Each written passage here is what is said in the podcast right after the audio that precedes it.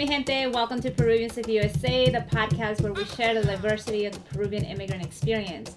This is your host, Natalie Sofia, and this community was born from the need to create a space for Peruvian immigrants to come together, to support each other, to learn from each other, and to document our stories. The stories our guests share with us are deeply personal and paint a new portrait of what it means to be a Peruvian immigrant. I hope you receive these stories with an open heart and an open mind. So let's get started. If something resonates with you while enjoying our conversation, please be sure to share with us in social media using the hashtag Peruvians of USA. All right, here's our conversation. All right. Welcome, Natalia Sylvester, to Peruvians of USA Book Club. We're so excited to have you here. I am thrilled that you're here. First of all, let me just say thank you for writing such a beautiful book. This month we read Breathe and Count Back from 10. As I mentioned and as I showed you earlier, I have a bunch of little sticky notes. I have highlighted some quotes and things that were special to me. It's definitely a book that I would have loved to have when I was a young girl trying to figure out my way in this world, being an immigrant, having parents who are Peruvian. So thank you so much for being here. Thank you to the audience who is joining to have this discussion. How are you today, Natalia? thank you so much, Natalie, and thank you all so much for being here. I'm I'm so honored. Like I, this means a lot to me, and um, you know, I, I when I wrote this book, I I remember one of my deepest wishes for it was that, you know, fellow Peruvians would read it. And the fact that you all are here, it just it means the world. So thank you. So I'm going to read a brief bio so members of the audience can just get to know you a little bit more. So Natalia Sylvester is the award-winning author of several novels for adults and young adults. Chasing the Sun was named Best Debut Book of 2014 by Latinidad and everyone knows you go home won an international Latino book award. And in 2018, Jesse H. Jones Award for Best Work of Fiction from the Texas In- Institute of Letters. I mean, you're making us all proud here, Natalia. Congratulations with all these accolades and awards. You were born in Lima, Peru, and came to the U.S. at the age of four and grew up in Florida and Rio Grande Valley in Texas. You received a BA in creative writing from the University of Miami and was a 2021 visited associate professor at the University of Texas at Austin and was formerly a faculty member at the Mile High MFA program at Regis University. All right. Oh my God, I'm so impressed with your awards for writing. I'm so thankful that we connected through Peruvian Sisters. This is the point. This is a point of Peruvians of USA. I started Peruvians of USA two years ago in the middle of the pandemic because I wanted to find community within the Peruvian diaspora there's so many of us out there and we're not connected and we have that technology to be connected. And also growing up, I didn't know about Peruvian authors. I didn't know about Peruvian professionals. And so it's my goal to interview those professionals, interview people doing, having interesting stories and, and, uh, and recording those stories so that others have access to, to those stories and feel connected to them, feel inspired by them and feel like they're not alone in their own experiences because so many of us are the only Peruvians that we know. So yeah, you've done such a beautiful job of that. And honestly, I was I was going to say the same thing when you mentioned um, that it that it reminds us we're not alone because you know growing up, um, even though I grew up in Miami, which has a very large Peruvian population, um, you know most of the Peruvians I knew were my family, so I didn't really. Uh, grow and then when we moved because we moved to central florida then we moved to texas and uh, you know in the past few years i've lived in austin as well i've always um always felt a little bit of that out, like a little bit of an outsider in that sense. And yeah, like following your account and everyone you feature, it's it is that reminder of like, wow, look at us, we're here, we're powerful, and we're doing all these great things. It's yeah. really, really great. Yeah, we're doing we're doing amazing things, and I want the future generations of Peruvian American or just Peruvians around the world to realize, like, uh, to have this repository of stories that they can listen to. Thank you for being part of it. So first I wanted to start with some rapid fire questions to get the audience to get to know you a little bit. They should be easy. and so I guess the first section of the rapid fire questions are what's the first thing that comes to mind when I say this word? Okay. All right. Peru. Oh my God, love. the US. Oh, that's so ooh, interesting. Oh, my mind just went blank. Yeah. it's okay. I I think of home, but I also think of that with too. Like it was so it's it's one of the that constant pull, isn't it? For me, because I grew up here, but but it was like where my heart is. So Yeah. Um, books. everything. Women. No, that Freedom. yeah. awesome. Your favorite Peruvian dish. Ay, tarinas en verde. Ooh, I just had that last week and it's so good. I was like, you're gonna ask because it's like it depends on what day you ask. It's either that or lomo saltado. I'm either torn. Mm, okay. I know some like to mix it. I actually like both, but I don't mix it. You know, I've never done that either. Uh, I know, you know, I've I've seen it. Um, I guess I'm a purist in that sense. yeah, like I don't want it to touch. um, what about music? Huayno or festejo? Oh, you know, I don't know them. Oh my god, does that make me a bad Peruvian? No, it doesn't. it does not. Or it's like, it one of those things that I don't realize I know? That maybe I don't know the name of. okay, okay. So okay, just different styles of dancing and music from either from like La Sierra, the Andes part, or you know, festejo was mostly Afro-Peruvian, and so folks have sometimes the answer is depends on the time of the night. All right, so let's get started with uh, learning a little bit about your immigration story. I know you came when you were very young, you were four years old, but I am curious, what is that? How would you describe that experience of immigrating here to the US? What did your parents tell you? Because many of us who came young, we rely on the stories of our parents of what they tell us, why they came, how was the situation there. And so what can you share with us about your your own immigrant story coming? Yeah. Um. So it's something that I think changed over time, like the narratives. Um, I remember when I first when we got, like you said, we got here when I was four. So I feel like my memory started here. Like really, some of my earliest memories are here. And I don't remember Peru from when I was when I lived when I was born, or at least that's what I thought for the longest time. Because there was a brief period where we actually lived in Costa Rica first, and then we came to the U.S. So for the really longest time, I thought my memory had started in Costa Rica.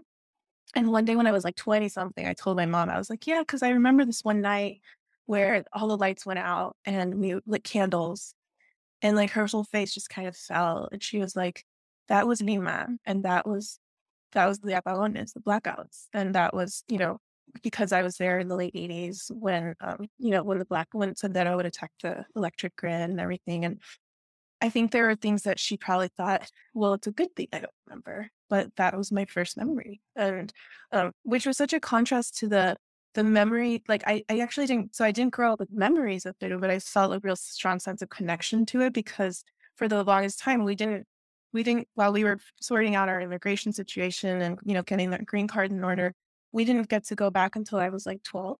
so that to me felt like the first time I'd gone back. But in all those years, you know, my parents really made an effort to make sure that we felt connected to to Peru and to our family still there, um, to our culture. Like I remember my mom at one point, she actually um sent for a fam for a relative when they came to visit, she had them bring Peruvian textbooks. So when we would come home from school, my sister and I would have to learn Peruvian history. And Wow. yeah, and it was just really wonderful. Like, it, like we just, I, I mean, at the time I was like in third grade, and I probably was like, "Oh, why do we need more more more schoolwork?" but I value it so much now. Um, and you know, you know, we grew up with like homemade Peruvian meals, and I would complain about like, why can't we just have a burger? You know, it's like you always want what other people have.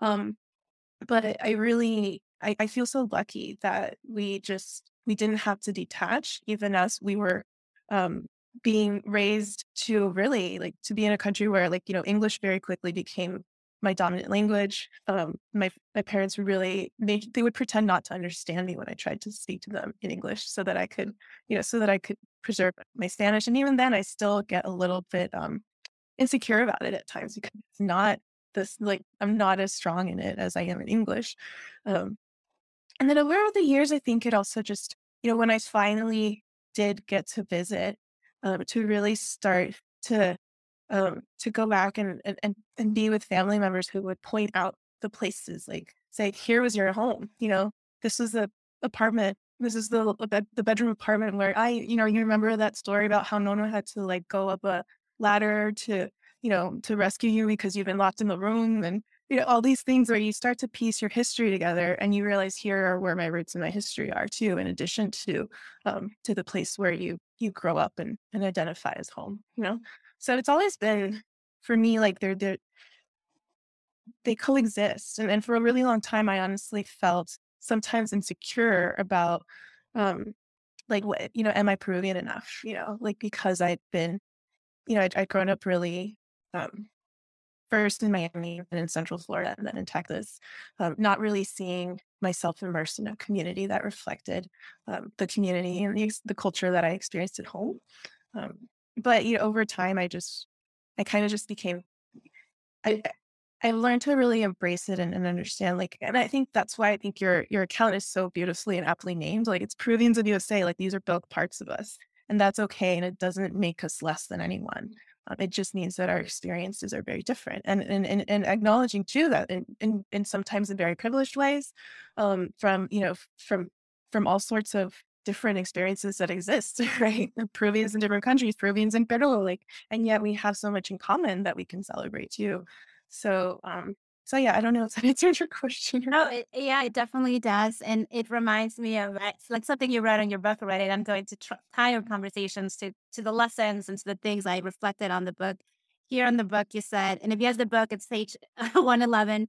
You said, meanwhile, I get split into all these little pieces: Peruvian, disabled, immigrant, fragmented, as if I couldn't possibly be everything all at once and more. And I was like, oh my gosh, yes growing up here, I felt like I had to sort of be something else when I walked out the door and go to school and be like this as the best I could be American kid. And then when I walk home, it was Peru.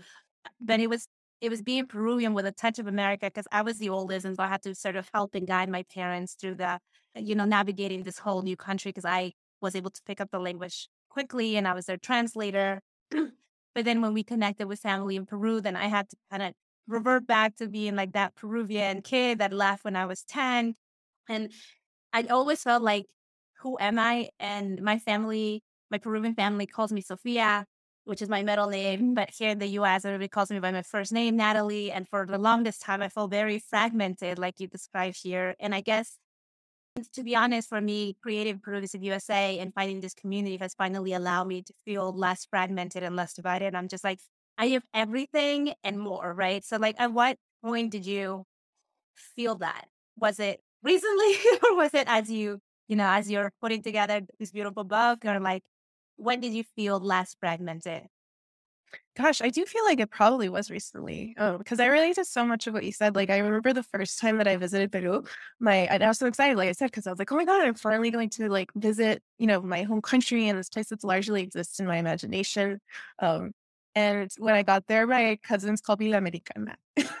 and then here in the US, it was like, where are you from? And then I would tell people Peru, and they'd be like, they kind of stare at me blankly. I mean, I think more people know about Peru now, but when I was young, everyone would just stare at me blankly. And I always had to be like, it's in Latin America. Or I'd be like, you know, and I'd be like, yeah, it's in South America. And like, it's right next to Colombia. Like, I had to be giving geography lessons at the same time.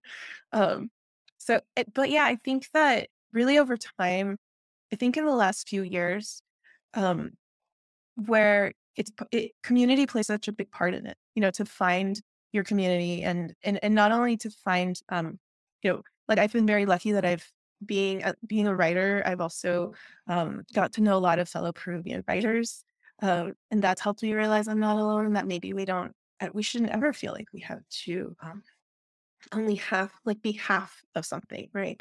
Um, and, and, and it's still a gradual process. There's, I think it's it's something that can change over time, or at least some days you feel more secure in yourself than others. Um, but I think definitely the process of writing this book helps me in that too. Um, and not just in, um, you know, in, in, terms of who I am um, as a Peruana, but like really just as a, as a whole being. And also, you know, even as a disabled Latina, as an immigrant, as someone who loves to swim, you know, Vero loves she wants to be a mermaid and that's where her like fantasies live and that part of her is equally valid even though her parents are very invested in her having this very serious future that's you know embodies the american dream. Um, so I, yeah i i feel like like when you said oh this is a book that you would have loved to have as a teen i feel that because i think i wrote it wishing i'd had something like that too.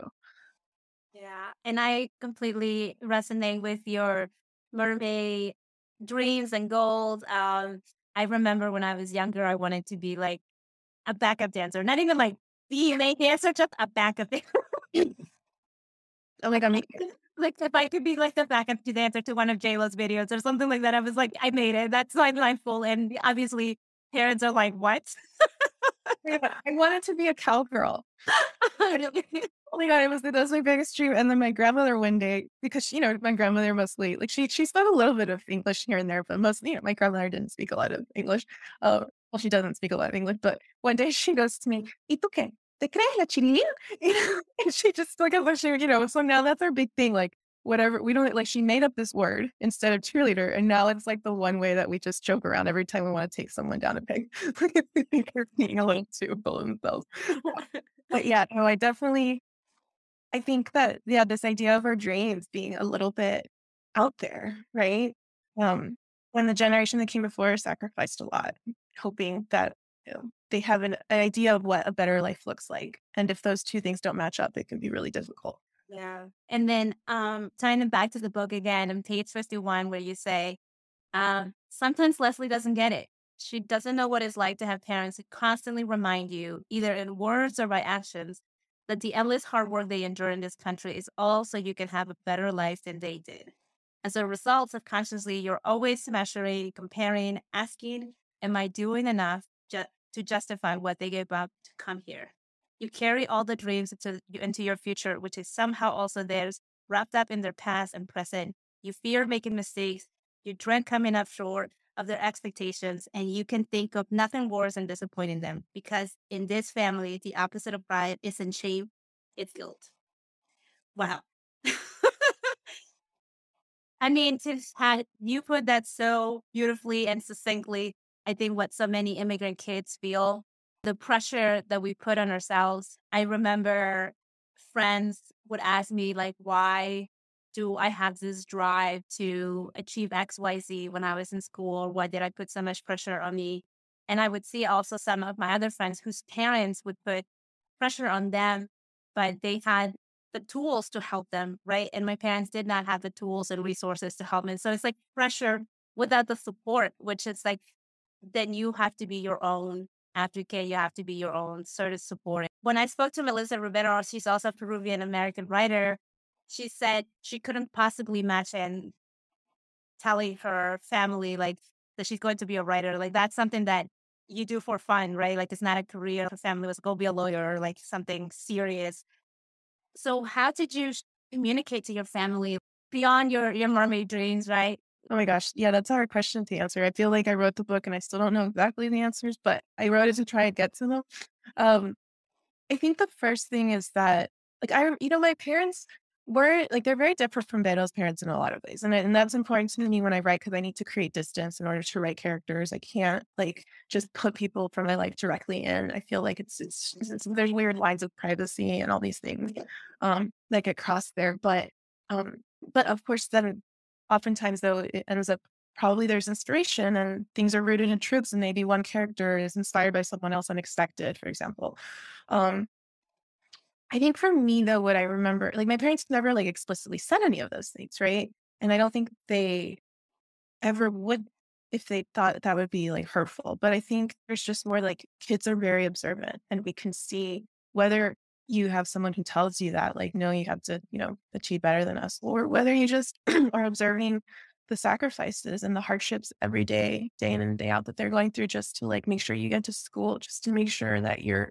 you know, that you, that you, um, you know, even just telling you, I remember at a very young age, my, my parents told me, like, if you want to go to college, you're going to have to get a scholarship. And that wasn't them being mean or anything. It was just the reality of it. They were like, we don't know how else we would afford it. Um, and, and that's and that's always surprising to people because you know my father um my father's a doctor and he when he got when we got to the us he wasn't going to pursue that path anymore because there's this whole process of getting recertified but he instead just he chose to like start over again from like being a resident on and so i grew up in this weird position where people were like oh your father's a doctor you guys are well off and you're great and it's like things are really hard you know in, in a lot of ways. Obviously like um there's i'm sure there's other people who had all sorts of different challenges. So I'm not trying to misrepresent my experience, but we definitely had this sense of like, if we want opportunities, we have to create them.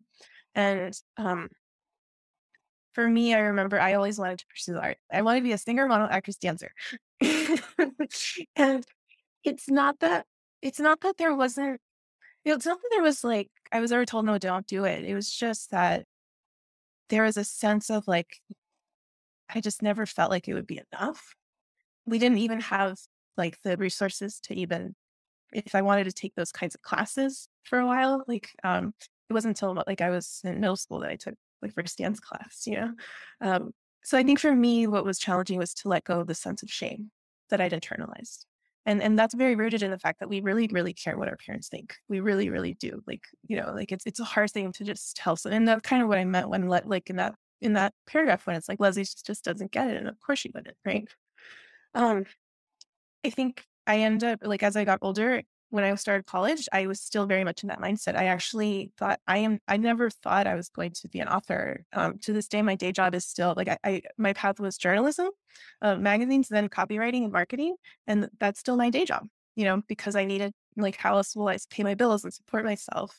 Um, but there came a time when I also just was like, well, I also, what would this be the idea of success if I'm not happy doing it? If I'm also not like if my parents sacrificed so much, um, wouldn't me honoring them also mean that I'm not like if I'm going to sacrifice my efforts, my time, and my hard work into a career or a life, then I need to also make it worth it, right? Um, and if I'm not happy at the end of the day, then I think maybe they wouldn't be either. Um, and and if they wouldn't, though, at the end of the day, like I mean, in my case, my parents were very supportive that. Um, but I think the hard part is realizing, like, yeah, like whose power are you giving the weight of your happiness to? And sometimes it's not ourselves.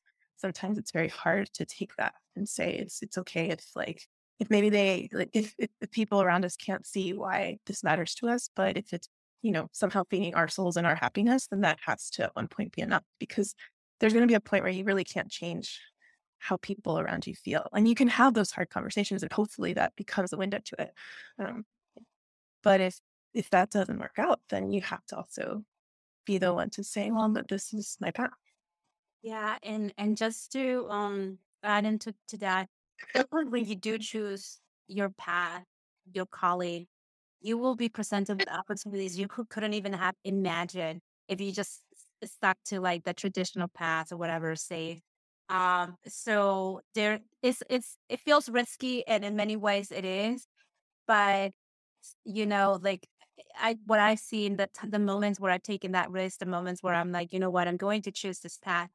It's when those opportunities have come up that Mhm. have been amazing, and so um, yeah, Yeah, I definitely resonate with that. Um, You're so a good point too, because I mean, there's been so many times, especially as I've gotten older, that like I think when I was like 34, I remember one day thinking, oh my God, my parents were this age when they just packed up and came to the US. And I just thought I could never, I can't imagine it, you know, the the amount of risk, the the the just going into an unknown, you know, like that.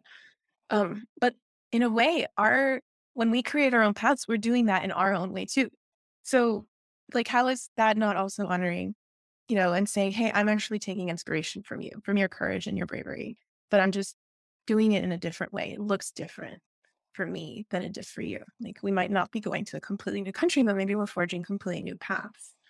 wow, I never thought about it that way, but that is so true. You're going into the unknown, just a different unknown. Wow. Yeah. So in the book, mm. the main character has hip dysplasia, and so I'm going to define it for the folks on the call. And and you can correct me in any way, like uh, this is me like googling the socket in the pelvis into which the femoral head fits is too shallow to support the femoral head, and so that could cause that causes um it's sort of like difficulty walking, and so I appreciated that this character was so complex in many ways. One of them being she has hip dysplasia, and that causes a lot of conversations around body and body boundaries, which I don't have hip dysplasia, but I have the same concerns about body boundaries as I was growing up. Our bodies changed throughout our entire lives. And I'm still having those boundaries questions, those uh, questions of like, how do I continue to love my body and accept it? You have hip dysplasia. So tell us a bit about that experience. How young were you when you started registering this, that this will be now part of your experience growing up? And how, I guess I want to say make peace, but uh, what, because it's for, especially for women, but I think for many of us now with social media too, we're not at peace with our bodies. We're almost at constant war with our bodies. And this book helped me be more at peace with my body. That means a lot. Um, because you're right. There's even just the language we use around our bodies sometimes are very much um, focused on like fights and war. You know, just you're like even just that phrase "the war on our bodies" feels very apt. Um, yeah, I am. So I was born with hip dysplasia, and so by the time um, I was, you know, two or three, I'd already had several surgeries that I didn't remember. Um, that so, so so I guess the question of when it registered, it actually never registered. It was just always, it just always was. This was my reality, and for lack of a better term, it was my normal. You know, and I say normal in quotes because I don't like even in the book I question that word. Like, you know, there's if everyone has a different normal, then is there even a normal? And there's it, that word can be used to weaponize one person's experience as more valid than another. Um, but yeah, I grew up um, being in and out of surgeries, and I, you know, starting at a young age, uh, would be uh, homeschooled while I recovered from surgeries, and I'd be in casts and crutches, and um, it was not something that ever felt how do I put it? It never bothered me. It, it the it, it what bothered me was what I it was other people's perceptions of my body. What was hard was the bullying of you know you know and the stares and people who just treated me like I was some you know like they just didn't know what to do with me and there was you know, a lot of I remember, you know, kids would make fun of how I walked. They they would imitate me. They would laugh. They would point at my scars. Um, in in my home, I was very, I felt very supported, and it wasn't like I said it really until I was like outside of that safety, where it was just the world is not kind to disabled people. Um, and you know, at least for me, like I didn't, I wasn't, I never, I didn't feel at war with my body until I started to feel ostracized for it. And then I started then to internalize that shame and wish my body were different, uh, trying to hide parts of myself, trying to hide my scars, trying to hide the lifts that were in my shoe, like all these different things. And then on top of it, then things that you bring up too is like you add that as you grow, um, you add to that your experience as, um, you know, a young girl growing up in a society that is very fat phobic that you know gives young women all sorts of body image issues and that shames us for when we are stepping into our sexuality. So that it's all just so layered and and ultimately it results in this uh, just deeply rooted shame um, that i just it's too much for us to carry it's it's it's it's so hurtful and harmful and we don't deserve to carry it and we you know, I I wanted to reach a point where I started to question it, like why? Why are we why do we do this? And and who who benefits from it, right? It's not us. We're only being hurt more and then we end up hurting others because then it's like, you know, we're we're if we're not questioning these certain standards, then we're perpetuating them, whether consciously or not. So um it was just something I was really trying to work out in this in this book. And I think, you know, Vero for her, and for so many of us, it comes down to agency. You know, like uh, the the freedom to be able to do with your body, um, to to to to feel like you can just exist in your body without that shame. You know, and and have control over, um, you know, who decides its fate. You know, how you move through the world, the choices that you make.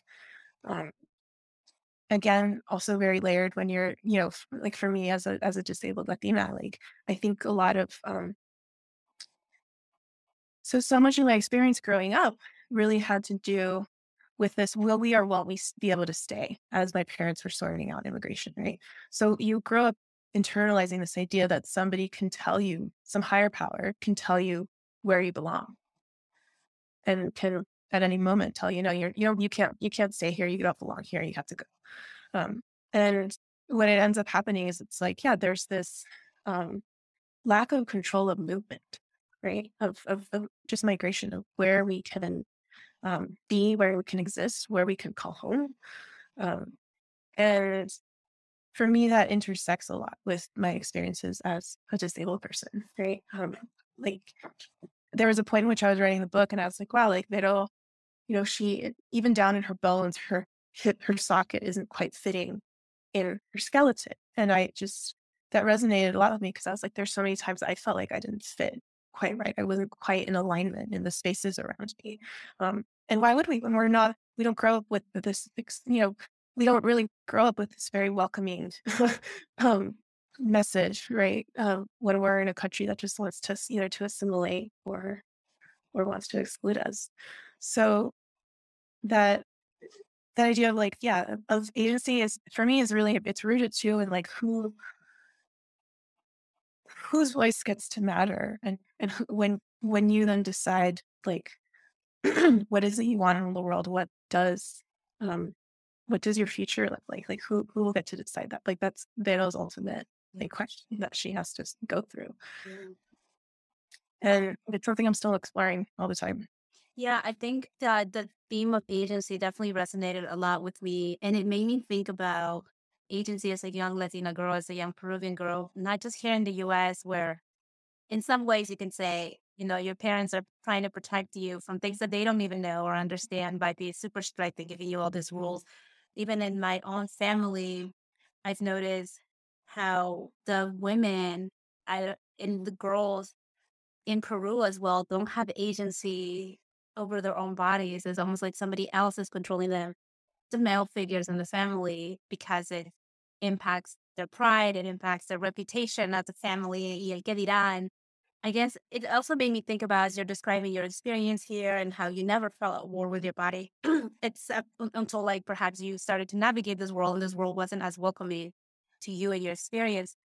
Was there any similarity when you were in Peru? Like, how was it being, you know, having hip dysplasia here and having to, you know, navigate here and then navigate in Peru? I haven't been back in several years, but I guess my memory is we're not we're not friendly. We don't have friendly. Uh, we're not accessible to like uh, folks with different abilities. Like I'm thinking of like veredas, like sidewalks, and all the things that we have here, which are great. But I mean, obviously there are ways that we can improve here. But I guess I'm curious about your experience being a disabled woman in Peru.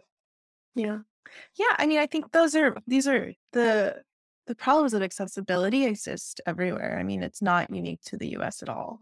Um, and it's very much rooted in, in this idea of like who who do you um who gets to matter in your society you know and uh, i mean one of the things that always shocked me was that when we speak you know i'm, I'm really curious about language and i'm always like going back and forth with translation so even just the fact that the word in spanish for disabled like we say inválido like what a horrible way like really just the language is saying it right there just say invalid. You know, like, we say that in English too, but not as much. I guess I don't know. Like I think it's like going. I, I don't hear it as. I don't hear it spoken as freely. I guess that I do in Spanish, and we we have a lot of work to do still, and and and just even, um, in the in in just addressing the fact that disabled people have basic human rights like anyone else. Um, I when I like every time I've been in Peru, like I I don't know that I I think at the time, I don't know that I was self aware enough. So I, it's, it's not something that I can really probably um, speak to in terms of like, oh, I felt this XYZ when I was physically there. Um, because part of what I feel is part of my experience as a disabled woman is that there were years when I didn't admit to myself that I was one because it is a way like there's there's there's this tendency to um to make it to that our society gives us this idea that it's like a bad word and that like who would want to claim it and there's so much again so much shame associated with it so we really have to like come to a point where we're like questioning that internalized ableism and willing to reject it. Um so but i yeah I, I like i said i just think it's something that needs to be integrated across cultures. It's definitely um like even in in the, in the book like those parents really they're trying their best, but they're also, you know, even when it's coming from a place of love, they're not always giving her full agency over her body. Um, and not just when it comes to her hip dysplasia or her medical conditions, but also, yeah, there's um, like when you were mentioning, um, you know, your experiences and seeing the ways that women are not given agency and put in the same way. There's so much shame like that comes from just sec- like like that the worst thing we could be is like is sexual beings, you know, and it's so rooted in like this in, in religion and like and just passed down through generations. Um, in, in that even it, it, it's just so like to me it felt very stifling to realize that that there's all this a lot of restrictions around propriety. You know, what would people think? Thank you for bringing up the that you are interested in defining. Because if you you read the book, you see here that you define suffocate what that you know Oxford Dictionary would uh, how they would define it, which is deprive of oxygen by force, and then you define it, or Veronica Vero defines it as to take the life out of someone with too much pressure. So I love that. I was like, that is so neat because warns me to people different things, right? Like you brought up in invalido, which you're right. I never thought about it, but the word is like discarding. It's like this person is disposable, right? And so, uh, and one of the things that uh, made me, I guess, a more mindful person is when there's a scene, I think, when Danny says that's super lame. And you say here, when did I when did a word that describes a person who limps becomes synonymous with boring and bad and uncool? And I will be honest and say I use that. I use late to say like, oh, you know. And I caught myself saying that in conversation with my husband. I was like, no, I can't say it anymore. That's so rude. And so thank you for like just teaching me like to be thoughtful about like the words I say. But yeah, I, I mean, and, inválido, lame, like those are words that had a specific meaning perhaps at the beginning and then we evolved them to to mean something else, right? So um, I love that you love languages and that you love to define them here. So I definitely want to give the audience of, of like the last 10 minutes or so to ask their questions, but I will want to touch on another and another topic. Alex. In the book. Alex, the boyfriend. I was like, what a healthy guy. or a young man. I mean, we have been born, I like growing up, at least my generation, just talks of masculinity, seeing it left and right. I don't, I was telling my husband, I don't recall reading a young adult book as a young girl and seeing like, wow, yeah, that's that's a, a great guy, you know, how emotionally he has high EQ, emotional mm-hmm. yeah. Um, and how it's almost like I want young men to read the book as well because it is possible to be a young man, to be a man in this world and be emotionally intelligent, be attuned to your partner's cues. It, it takes effort, right? It's not, it's not, doesn't just come naturally. But I was like, what a beautiful example to give a young girl who's reading this book, and hopefully a young guy is also reading this, how you can navigate this world and not be toxic. Mm-hmm. And yeah. not have to prove your masculinity to the way that we have traditionally have in the past. So what inspired Alex? Who is the Alex in your world? I love you brought that up because um, you know, in all honesty, when I first started writing Alex, he was going to be more of that toxic masculinity. Like he he really and it's because at the time I just I was look I was thinking of the examples from my youth. Um a lot of the people that I remember like being infatuated by who ultimately would like hurt me and made me feel less than. Um and it was becoming really hard to write the book when with him like that. And I realized it's because I wanted better for Vero. I didn't want to just keep perpetuating the same thing. And and if you read the book, you see that it's not like it doesn't. It's not like I'm pretending that everything's perfect. Like she has had her share of really terrible experiences. Um, but the one that I wanted to really focus on and center in this book, I just thought like, first of all, I I've I have a lot of faith in our young people. I see them shedding a lot of this these the toxicity that we have carried for generations. I see them with very clear self awareness of what they're choosing to perpetuate or choosing to question.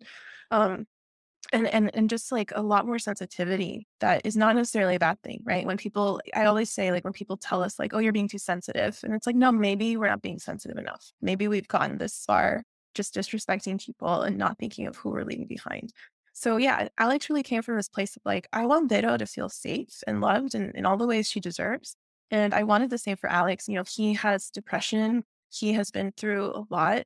Um, and they both have um, these visible and invisible scars that they carry. And it, it helps them see each other and hear each other in ways that maybe other people in their lives aren't able to do. Um, and I just think that why not have that example be something in in a book that that someone can look to and, and think, hey, I want this, right? And I deserve this. And um yeah, and honestly, there were already so many things in writing this book that were me kind of digging into places and old wounds, places that felt very vulnerable, that I also needed to bring a lot of light, lightness into it, a lot of hope and happiness. And I couldn't have gotten through the process of writing this book if it was only pain.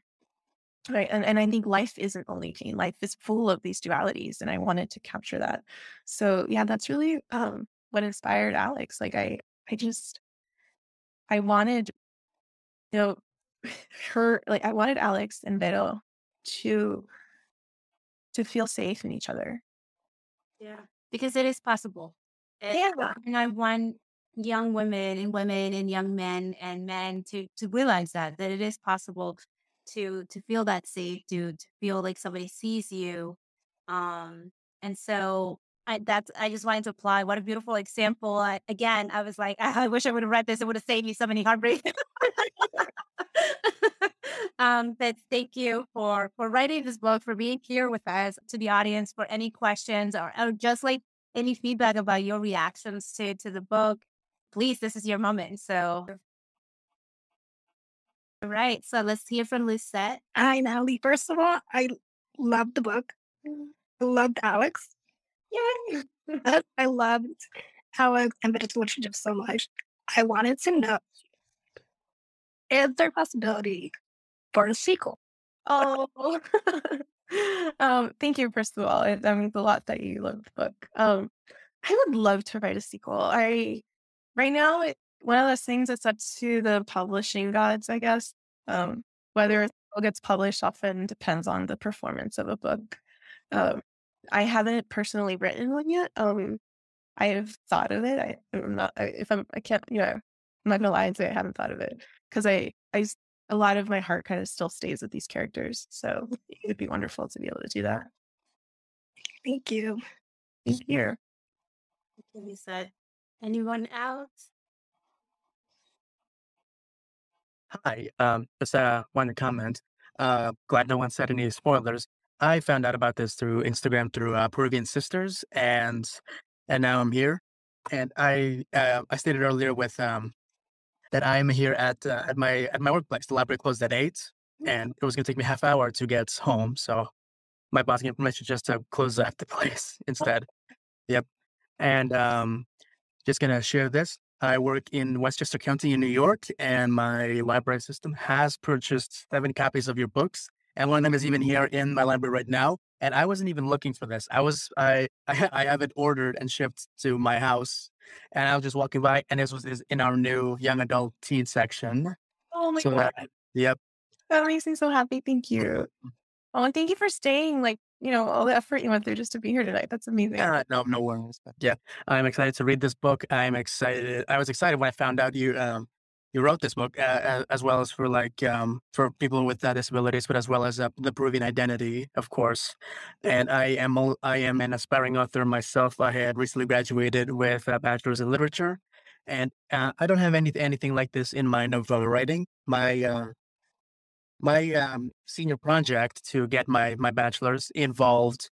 Um, I wrote a compilation that studied the uh, Inca mythologies, basically, and that was really fun. And it also started my journey into what is what does it mean to be Peruvian to me. And you, uh, everything you said nailed uh, nailed that out of the park, whatever the expression is. So I'm very excited to read this book. And until mine's maybe three more days away by tracking number, I might just take this out already. Oh my God, thank you. And I'm so excited for your writing too. Like, please stay in touch because I'm always so excited to connect with other Peruvian writers. That would also be the goal to one day be where you are giving my own presentation on my book. So of course, and that's the thing, and we we need like to support each other. And I just I always just want more and more of us, you know. So excellent. Yeah, I'll book you, Juan. You can talk about your book in the podcast. All right, so I guess I'm gonna put a lot of pressure on Christina. But if Christina, you don't have any questions, let me see. Let me give her a minute. Um, or comments. No questions. Just that um I really like the book. Um, a lot of I try to find a lot of the Latin, um Latin American or U.S. Latin American writers.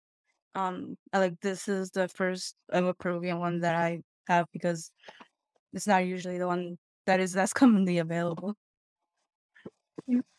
Well, um, so I would say definitely check out Melissa Rivera's work. Um, Angela Velez is another young adult author, and her first book came out in March, I believe, this year, earlier this year. Um, it's called um, Lulu and Milagro's Search for Clarity. Um, and off of, so there's a lot. There's a, I'm terrible sometimes of like off the top of my head, but I will be ha- I, will happily share more. I posted um several Peruvian authors on Instagram too for 28 de Julio because I was like, there's you know I want there to be more of us, and and we're here, we're we're doing work, and we're also trying to help one another. Um, always you know get our voices out there and heard. Well, Natalia and to the audience, thank you so much for joining this call. Please get yourself a copy. Get give this as a gift to someone. You know, the holidays are coming. Let's make this a, a very popular book. Uh, make sure that other Peruvians know about it. You know, we all have shared here. This is many of us. It's the first Peruvian author that we're reading. It's the first time we're seeing ourselves reflected in the story. So give that gift to someone else. Buy the buy a copy, promote it. I definitely want more Peruvian authors to to be out there and for us to get to know them. So again, to everybody, thank you so much, Natalia. I appreciate you so much. I thank you for writing this book. It has healed some parts of me, so I, I definitely appreciate it. Thank you all so much. This was so lovely. And thank you again, Natalie. It means a lot.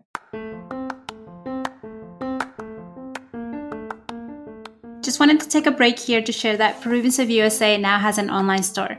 Help us spread the message that el mejor amigo de un peruano es otro peruano by visiting our online store. We also have feminine versions that said la mejor amiga de una peruana es otra peruana or gender neutral versions. This could be the perfect gift for a Peruvian in your life. Visit the link on the episode notes or link in bio. All right, back to the episode. Are you a small business looking to expand your digital footprint? Are you a small business looking to reach more of the Peruvian diaspora in the United States? Consider sponsoring an episode of Peruvians of USA. Peruvians of USA has launched its first sponsorship program. If you're interested, please visit peruviansofUSA.com slash sponsors or send us a message on Instagram.